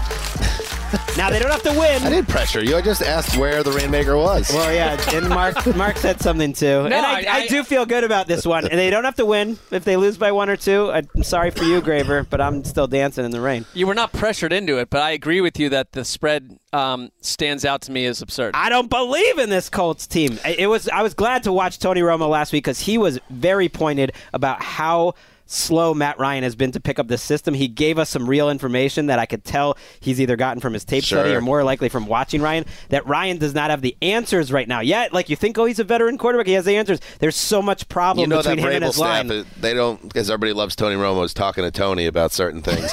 so if he's picking up the offense slow, and in general he's slow, They're gonna and send a lot of heat at him. Uh, and then you have Jonathan Taylor, who was had a huge week one, and it was like, oh, more of the same from Jonathan Taylor. They gave him the ball 21 times, and he averaged less than three and a half yards a carry. So the run blocking is still not there. In addition to the pass protection um, still being suspect, I just, you know, Don't let me down, Titans. Now It's I'm- a good I'm- spot for I'm the part Titans, Of, I I'm part of your group. I thought it was a good sign that Derrick Henry looked like Derrick Henry to me last week.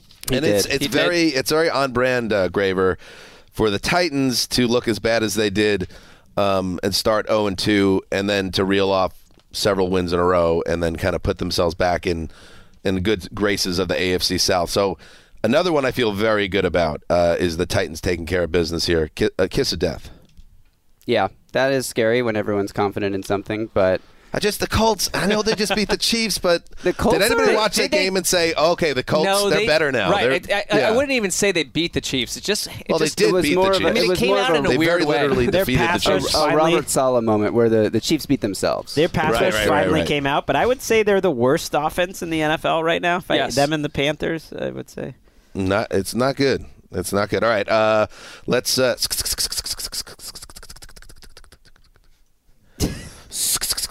uh, let's go with Let's pick up the pace time for sure. Greggy. Uh, good news for you because I'm going to stay away from the late window here. Um, I will take. Well, you have to take one in the late window. There's three of us. You're not going to not take one. right. Of course I will, but I'll take whatever's there. Okay. That's generous of you. Yeah, I'll take whatever's left over because I know I'm going to watch. I'll be watching Denver, Las Vegas as well, and then I'll have a second There's screen on the other games game. on. Yeah, it's fair. uh, aka I'll be watching Arizona and Carolina on the plane coming home. um, anyway, let's go with Jets at Pittsburgh. Uh, Zach Wilson is returning. He was cleared uh, to play, and um, I think I mentioned it to you guys actually at the airport. Um, as a Jets fan, it's like, man, this is not a good. This doesn't feel good. It doesn't feel like a good setup here. Uh, that the team has mostly disappointed um, since um, the season start, started. After all the the good vibes, and now you're in a position where Zach Wilson, who is very much a question mark, you're asking him to ride in and save the day, and it's like, hmm. And then you have this situation at left tackle, and yes, I understand. We're gonna get to the Chargers, but they're snake bitten. But the Jets now have three. Their top three left tackles on IR. Mekhi Becton, Duane Brown, and now George Fant all on IR. And now the Jets are going to start on Zach Wilson's blind side, and thankfully TJ Watt's not playing. Connor McGovern, who has no experience and is basically a swing tackle type guy at left tackle. So it sets up uh, very poorly for an offensive line that has not played well for Zach Wilson to now enter rusty and cold after missing a month plus with knee surgery.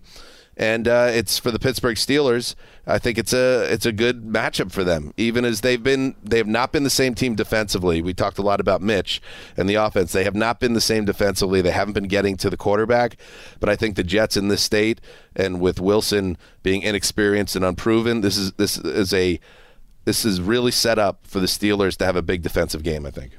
I think you're right, but I also could see the Jets defense if they're going to do anything at any point this season.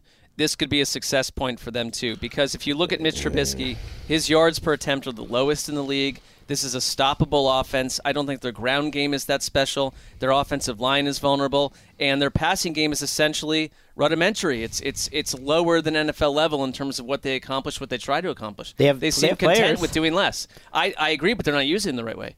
Like And they're George, throwing like 50 times a game with Joe Flacco. I mean, Zach Wilson is the total mystery here. Is he going to stink or is he going to be uh, take a second year leap? Who knows? It's their I- only chance now because they here have is to see him. I mean, don't you agree that like you needed to get him in there as Oh, soon as yeah, yeah. Uh, you just, I just, I just wish it came where the offensive line was in a better position because it hasn't played well overall, and now you have. Can I counter that with one thing? Like? I, no matter who you are, if you want to find out what your quarterback is, I kind of like putting him into a tough situation. I know I, I get that you want to Mhm. want everything to be perfect, but like if he's going to be the dude, like he's going to have to figure out. But out the question to. is, I don't think there's been any sign so far that he is the dude. I And don't think so What I'm but- saying is, is that as a Jets fan, that feels like the only thing now standing in the way of another five and 12, 4 and 13, 3 and 14 season is Wilson stepping up, and there's a very real possibility he struggles, and then it's like, oh my God, what? We're we're starting over again. That's. So this is such a an important. Give him a little runway Sunday. here. We got to Oh, we are. We this are. is a good matchup. No TJ But when your Watt. team has been as bad as this team has been for ten straight years, you you you expect the worst. And I just I'm very concerned he's going to be running into a buzzsaw. And you're right about the Steelers' offense can't even get 300 yards a game. But the Jets have been giving up big plays. They haven't been getting to the quarterback enough, and there's been a lot of miscommunications on the field. That goes right back to Robert Sal, the, Sal, the head coach. We need more results, less receipts. Yeah, the the miscommunications are a problem because if you're gonna a, a roadmap for success this year for the Jets is don't beat yourself. And they're beating themselves with these blown coverages more than any team.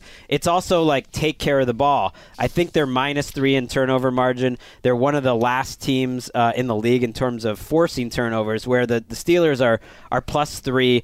They don't have T.J. Watt, but I just feel like Tomlin is good at winning these sorts of games, and I like what they did offensively. That they at least gave Claypool and Johnson and Pickens some more chances to make plays down the field that should work this week. And I'm with you, Dan. I don't think it's a good spot for the Jets at all, and that's why I'm locking up the Steelers.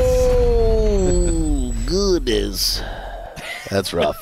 yeah, it is rough to lock up Mitch Trubisky. I I, know. I could have regrets. I, could- think Jessica's bored of us by now. I can see her. It's a- it's a long she's- show. she's- oh, We've gotta pick up the heard pace. Jessica made of- the decision to come and sit in on the Thursday preview She show. could be having brunch right now out on the town. She could be taking photographs of beautiful London. Well, she is modeling our NFL podcast uh, merch polo, which you can find on sale. At, oh no, wait, we've never sold merch.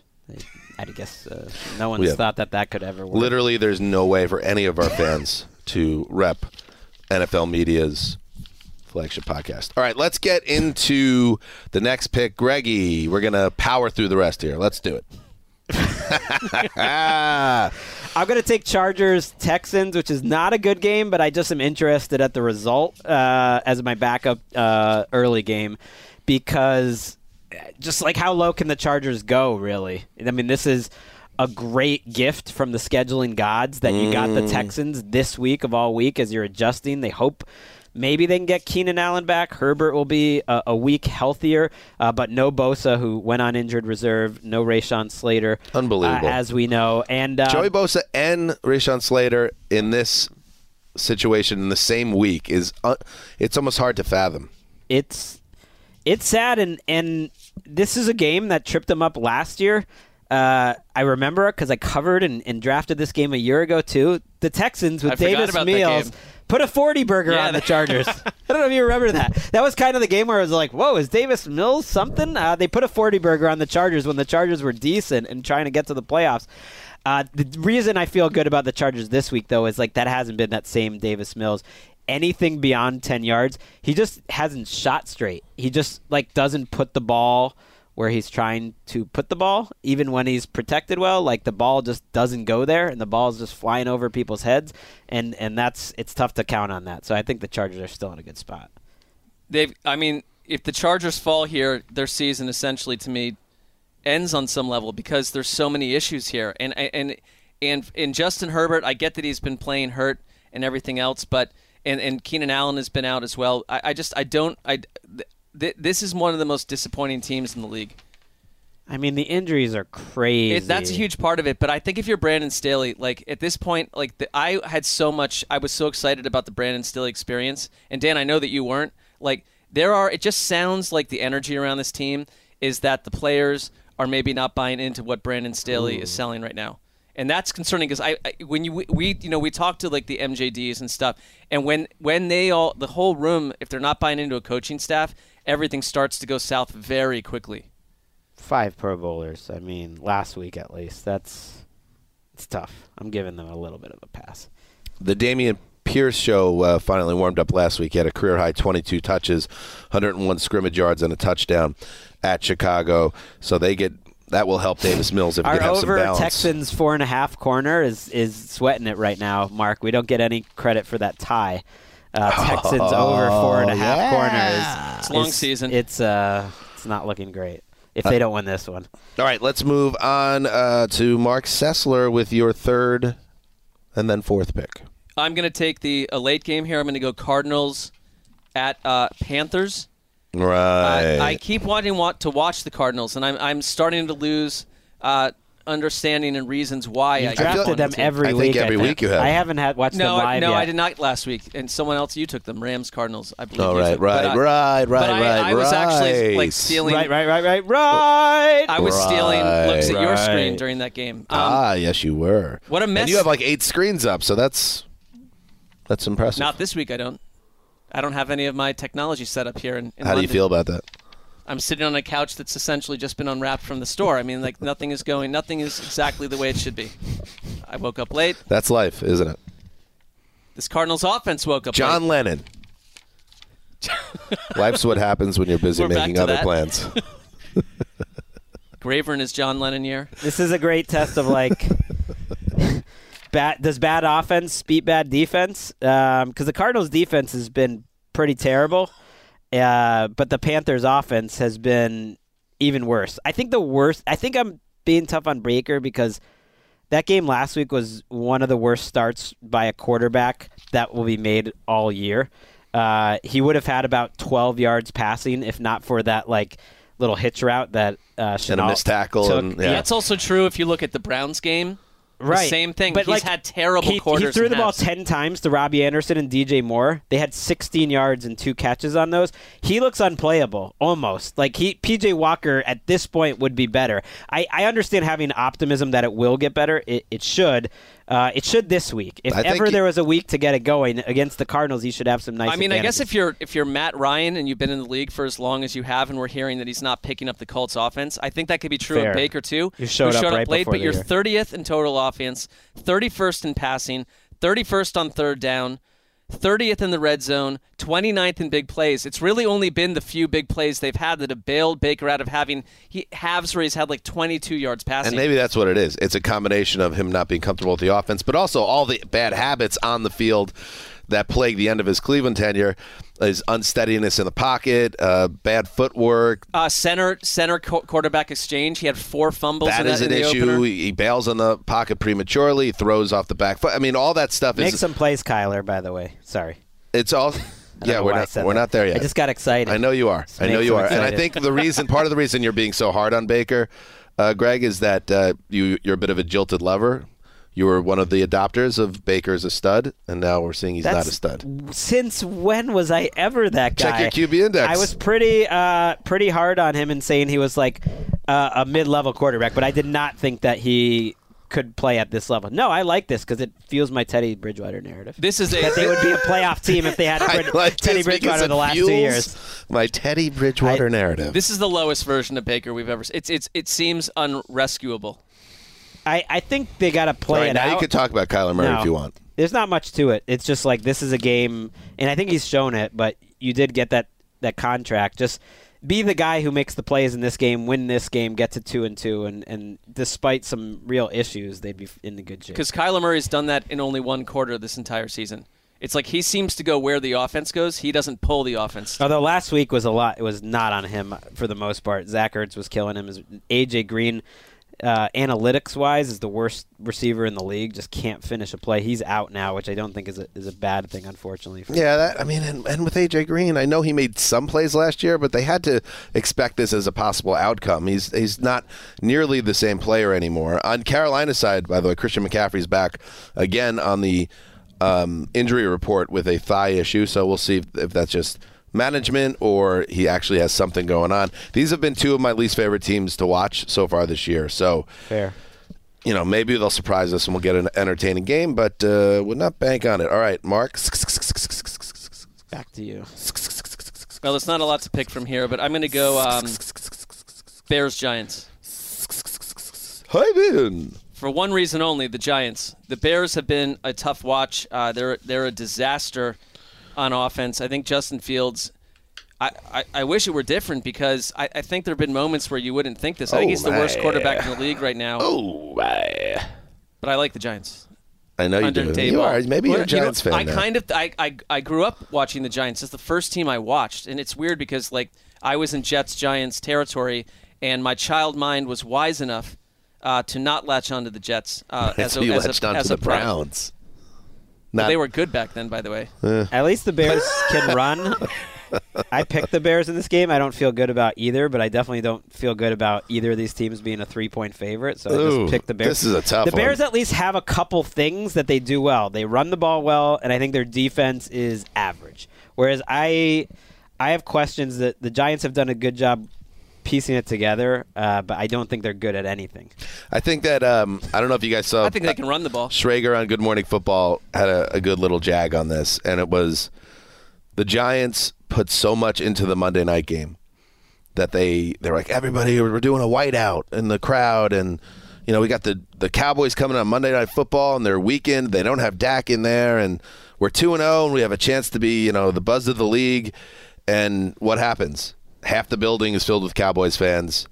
You you don't find a way to beat a team with a Cowboys team that is, you know, merely okay and without Dak Prescott, you still weren't able to get stops when it counted in that game. You get beat, and it's just like that took a lot of the air out of the blue. And I thought it was it was nice to see another um, explosive play from Sa- Saquon Barkley. I'm I, I think like everyone el- everyone else, I'm convinced as, as long as he stays healthy, this is a situation where he's going to have his best year since that first season in 2018.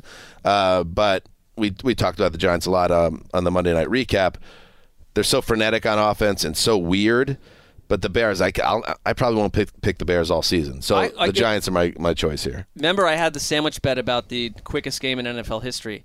These are this this is one game where if you're going to go pick and you want to look for it, there's a chance here because I think the Bears Too many punts. They too many I- punts. You the- need Too teams many that the. Bears, possess the the Bears ran many for punts. 281 yards Too last week. They're now Fair. they're now a team. They're they're two top five rushing offenses. The offenses. Bears are it. You're right. The, The Bears are gonna Giants, do What's that David too. Montgomery's status, by the way? He's he's probably out. But uh, they but I don't they're think fine it with. matters. They're, I, I see. I agree. I don't know if they're all with with Herbert you, and the rest Herbert's of them. You can do it. And like He's they good. ran for 281 yards last week. I think that's who they are right now. They're last year's Eagles. No team last year ran for more than 280. That's that's what Chicago is going to try to do. The, the Giants should try it as well. I like this kind of game on that front. It's from 1962. All right, here we go. The penultimate pick. Uh, the old Zeuser will grab a late game New England at Green Bay. Uh, you know what happened with Mac Jones hopping off the field. Very serious high ankle sprain for Mac Jones. It would be very shocking if we see him on the field. But Bill Belichick, um, in his latest press conference on the issue, would not give us a damn thing. Day by day, it's getting better. See how it goes. Day by day. Day by day. What do I look like? A doctor, an orthopedic surgeon? Day by day. You think I'm going to read the MRI? That's not my job. Yeah, it's day by day. It's getting better day by day. We'll see. We'll see how it is tomorrow. It's a lot better than it was yesterday. See what it is. That's so much more than he needed to say. Well, those were, I think, multiple answers cut together. That was he certainly like those I think were it five, was. yes, those were Greg. like four answers. you think you think anybody thought he was just saying that? I don't and know. over? I, that caught me off guard there. Ah, but that's crazy. He's And never had by the way, deal we with need it. goes on a riff like we that, Need the, that threw yeah, me. we need to cut separately for future use. What am I, a doctor? that was Yeah. pretty good. Am I an orthopedic surgeon? No, but I mean, you've been around football a while. I think you've probably getting he's good medical information. He never had to deal the, with this with Tom Brady, um, and now I think the like the media is a little less respectful, where they're like, uh, "We want some answers." Yeah, the, the the funny thing is, I think he's just kind of having some fun as much as Bill Belichick can with the media because there's no doubt that he's not playing. So there's no gamesmanship involved on Sunday against the Packers in my mind. But uh, yeah, it creates a very bad, very bad situation for New England. So it's Brian Hoyer, he's a career backup. He's very He's Brian Hoyer. Say no more. Now running a New England offense that showed some growth uh, weeks one through three, but I think they'll take a step back now um, with Mac Jones out of the lineup against the Packers. I feel really good about the Packers as well in this. I don't know where the where the Desert has this It's at game. nine and a half. Started- okay, started I think that's right. I think that is right around. This is a game where I could. I'm not trusting Greg the Green Bay offense yet, but this has got 24-10 written all over it. I could see that, but I I'd feel pretty good about taking the Pats with all those points because when you're an offense in Green Bay that's averaging 16 points per game and you're a 10 point favorite, I have questions. I think the Patriots defense has been sound for the most part. Uh, the Ravens lit them up because that's what Lamar Jackson does, but those were mostly just insane plays. Uh, Brian Hoyer starting a game, you know, it's tough. It's been a while. He started that Chiefs game a few years back in prime time for the Patriots, which was ugly. Uh, he, you know, people that like defend that are like, "Oh, he didn't find out about that until Friday night, so he never practiced." Uh, but it is it is Brian Hoyer, and as Matt LaFleur will tell you, if you squint really hard, Brian Hoyer is a special guy. I remember watching a lot of the cut-ups from this is a long time ago from the 14 season, and um, you know you, you could make the case and take all his, his great plays that he made, and you thought he was a, one of the top quarterbacks in the league. Well, but so have you seen But Noah, Matt you- Ryan? Do you want to know what 2014 and just his highlights. Because 2014, the That's re- true of anyone. The reason he was watching It's that true of us. was it was the Shanahan's offense in Cleveland, and that was the year that Wes actually wrote a huge article Yeah. about Brian Hoyer. But you could say it that about Davis Mills last year. His 20 best plays were awesome. Like, Does anybody it- know how it- long ago 2014 was? By the way, it was literally eight years ago. Brian Hoyer actually was a good quarterback that season. Might as well That's be the 14th century. The the Like Patriots. that has no. It uh, that's fine. He had a nice run. I know what I understand where he's coming from. That's all. Versus just giggling at him like that's all. Right. The pa- I mean, it, it was giggle funny though away, because he away. said if you watched him in 2014, funny, and you only took his best plays, that's even funnier. I understand It's like the a Browns won highlight the Super. Bowl that year with I- Brian then, Hoyer. then but you could say all. That was a long it's like time if you if you watch his highlight reel that some Browns fan made, it's awesome. Well, it's also just a coach not laughing at the opponent to the press. Like you're trying to build, you're just doing the coach thing where it's like, hey, this is still a tough game. I don't think it is. And I think actually Green Bay's offense, which is seventh in yards per drive, seventh in points per drive, and can run the ball really well. And it's not all about Aaron, Ro- Aaron Rodgers having to do everything. They're balanced for once. I, I think they're going to come in and stomp New England. I don't think this is a situation where the Patriots, who feel like they're floating away on offense, this isn't the 2014 situation for Brian Hoyer. You're in a disorganized attack. For for the first time last season, the Patriots got my uh, emotions stirring a little bit. I was Really? like, oh, For the this is first time? Yeah. I mean, I haven't watched any of their games live. I did a little last week.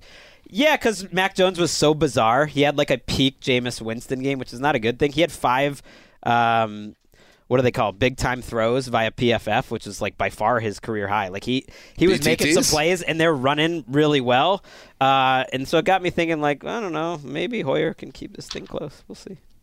We'll see. I don't doubt. It would be very Patriotsy, Belichick, especially- for this to be a five Yeah. six point game. That's all. I, I don't doubt Belichick's ability to scheme something up with the Packers not in, not in full flight on offense to I mean, if Green Bay, Yeah. lo- if they ever went into this situation and lose to the Brian Hoyer-led Patriots, Green Bay is in it a happens. The thing that worries me though is Greg Bedard's been all over this. Like last week, Belichick took over as the offensive coordinator, he was talking to Mac Jones every single play. His back was to the game, like he used to be on defense. Remember all those shots of like Belichick like gathering the defense round, and he's coaching it, and he's not even paying. Even on the Patriots, like during their good years, he's not even paying attention to the offense because Charlie Weis or Josh McDaniels got that. Now he's doing that with the offense, and Patricia seems a little like out of the mix. And they had a nice offensive game, but it's like, how much can you do? Maybe you should have hired more than like six former chromies and like three of your sons. Well, you got Steve now running the defense, so you don't have to worry about the offensive side of things. He Steve has and a daughter mullet. too. He's a daughter too who plays lacrosse, coaches lacrosse now. Is she on the staff? No. I don't know. I'm just saying, like, it's Maybe not. add her. No, she's a coach. Why is it only a big you, time you can coach. hire more than just sons That's in, well, hey, 2022? listen, you're absolutely right. That's what I'm saying. That is well said. Thank you. Well said. Sorry, I know you. we're supposed to speed up. Let's finish this thing. Oh my god. Sorry. Go ahead. Oh, Wait, the next pick. Then I take us just meant somewhere then. generally, but I forgot I'm up. Commanders Cowboys is the last pick. Kyler Murray, do something, right? Sorry, I was just getting even with Greg for earlier. Commanders Cowboys. What a game. There's a lot of Jets gear in this studio. Um, I don't know why, but do you think if I took something, anybody would notice? We're in a foreign country. I think I- if you no. break the law in a That's- foreign I'm wearing country, a that's jacket dodgy. that we took from the uh, team store like four years ago. That was just Maybe out of respect to Henry, I'm going to ask for this this Jets pullover with the old logo on it. I gotta say the Cowboys with Cooper Rush and like the defense, they they're they're kind of fun right now. They were really aggressive how they called plays. This would be a fun three and one Cowboys team. The NFC East actually might be interesting. Uh, the Cowboys defense, they've kept these defensive backs together, even though they're not big names for five or six years, and then they're getting this much pressure. It's a nice combination, especially against a guy in Carson Wentz who who handles pressure worse than anyone. I was thinking I almost picked this that I am more interested in watching the Cooper Rush led Cowboys than the Dak Prescott led Cowboys. It's sad. I'm texting Henry about seeing if I could have some of this Jets gear. You guys what- carry on. oh, is that what's I, happening? I Yeah. played that like- sound because I'm locking up the Cowboys. Are you interesting? I, I like that. I think I think the what I know what you mean. I think it's just maybe this Cowboys team is friskier. Their defense could be really good, and when you put Dak in there, but I think them having Cooper Rush almost like simplified thing. And I love that they were they were kind of balls to the wall last week, and I thought you haven't seen that much out of Kellen Moore and, and Mike McCarthy. It was fun. Dominique Foxworth had this crazy theory, um, which it kind of made sense to me that somehow like Dak Prescott is so good that almost like the coach, then he can do everything that the coaching staff didn't know what doesn't almost know what to do. They have all these like options and they end up being nothing. And that with Cooper Rush, they know exactly what to do and they're better at it. And I was like, that actually kind it's a galaxy brain thought, but it kind of made sense. To me. I liked it. It's a good take. Where are you, Dan, with your text? Sorry, I was just trying to fill the I, air. I have no idea what you guys are talking about. That Henry did clear Yeah, me to take a let's- shirt. let's clear. Um, Let's all get here. good. You locked up the Cowboys. Yes, sir. Wow. That pass rush is finger licking good. nom nom nom I gotta say, no one's like locked up a team with a, a bigger spread than than like four this year, which is a lot of um, you know It's gallant- integrity. it's gallant of us, Integ- yeah. Integrity, I guess. Um, and uh, people that get a little annoyed because Greg, you're all over the announcer angle of things about the cow. The Cowboys and Commanders should not be getting Burkhardt, uh, Olsen, Andrews, and Tom Rinaldi. Well, how about Pat's Packers getting Romo and Nance? Although there's no good late game, so there's no, they were in a tough spot. The Cowboys game is also the biggest nationally broadcast game. It like eats up the whole map. It's crazy. It's crazy. Oh, I get why they're doing it, but I, I'm with you. It's like matchup wise. Come on. But that matchup is always yeah uh, ratings. People watch it. Yeah, You know, I don't care about that. Why? Why do you care about ratings? People. Who? I'm People I'm or the talking NFL? about to the people. Oh, the people. Like okay, Ah, that, that people. answers the question, but it doesn't make me happy. But, well, yeah, exactly. It's why. Why am I even saying that? Because the reason why they're doing that is because Fox wants to put their best crew on the game that most people want to watch. And people, oh, they're not America's team anymore. They haven't won in 25 they years. are. They are. Everybody loves the Cowboys still. The Cooper Rush first start. Uh, who is that against? I think is the most watched game of the entire season. And the and the, The Monday Bengals Night game. Football. Yeah, the Bengals game is the most watched. Wow. Like Cowboys Bengals was the most watched game of the All season right. so far. Before we sign off, South Bank Takeover. We'll be there, 12:30 Saturday. If you're in town, come visit, support, cheer, boo. Last call around the NFL live tonight. from the O2 Forum in Kentish Town. Limited tickets available on Ticketmaster. Come see us there. Cheer, boo, whatever. Come. And yes, we'll be at we'll be at the Vikings Saints from Tottenham Hotspur Stadium Friday on fun show, too. Sunday. That's right. Uh, so if you see us there, cheer, boo, punch Greg. Do the Houdini thing. You know how Houdini how he died? A fan because Houdini was known uh, for being able to do anything, escape anything. An escapist. Can you take a punch, Harry Houdini? Yeah, take that, sir. Right to your Jolly Rogers. Punch him right in the belly. Uh, he had a ruptured spleen or something. He died from the punch. Now, don't do that to Greg. But I'm saying, Weird. Um, yeah. uh, Why me? How about Dan? Punch him. uh, okay, That's how he died. That seems like this. I believe this is the story, and uh, I think that's right in the chest. Yeah, he knocked him out. right in your Jolly Rogers. and that's how it went. right.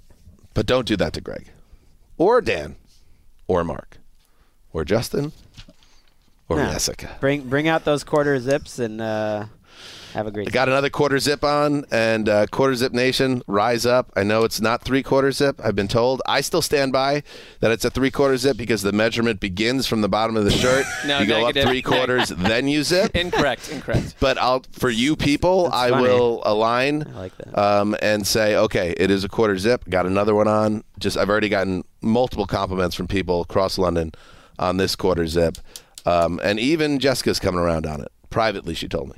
So she just gave it a thumbs up. She is just waiting for this to end. Thank you to everybody for listening.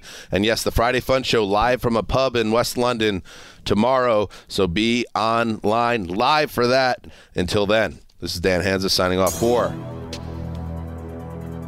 The Quiet Storm, The Old Boss, Gravedigger, Jessica, Henry Hodgson. Handsome Hank. Tonight's the big show. Heed the call.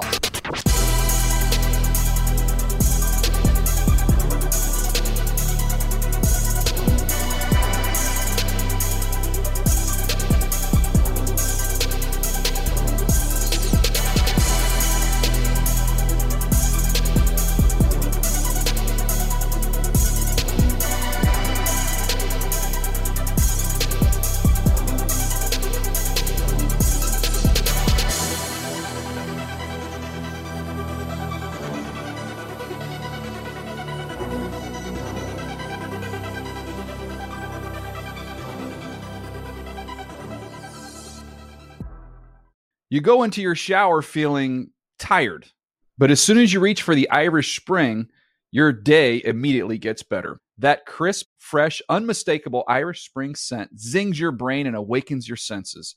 So when you finally emerge from the shower, 37 minutes later, because you pay the water bill so you can stay in there as long as you want, you're ready to take on the day and smell great doing it. Irish Spring Body Wash and Bar Soap. Fresh, green, Irish. Shop now at a store near you. Whether you're a savvy spender maximizing your savings with cashback rewards, a thrifty rate watcher seeking the lowest interest, or a travel enthusiast looking for extraordinary perks, Kemba Financial Credit Union has a visa to complement your lifestyle and unique needs. Apply today at Kemba.org to unlock a limited time 2% cash back on purchases and pay 0% interest on balance transfers for an entire year with a new visa from Kemba. You deserve a card that works for you. Restrictions apply. Offer ends June 30th, 2024. Live Nation presents Concert Week.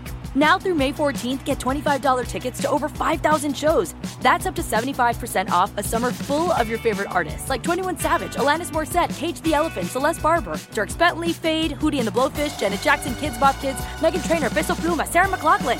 Get tickets to more than 5,000 summer shows for just $25. Until now through May 14th. Visit LiveNation.com slash Concert to learn more and plan your summer with Sean Paul, Sum 41, 30 Seconds to Mars, oh, and Two Door Cinema Club.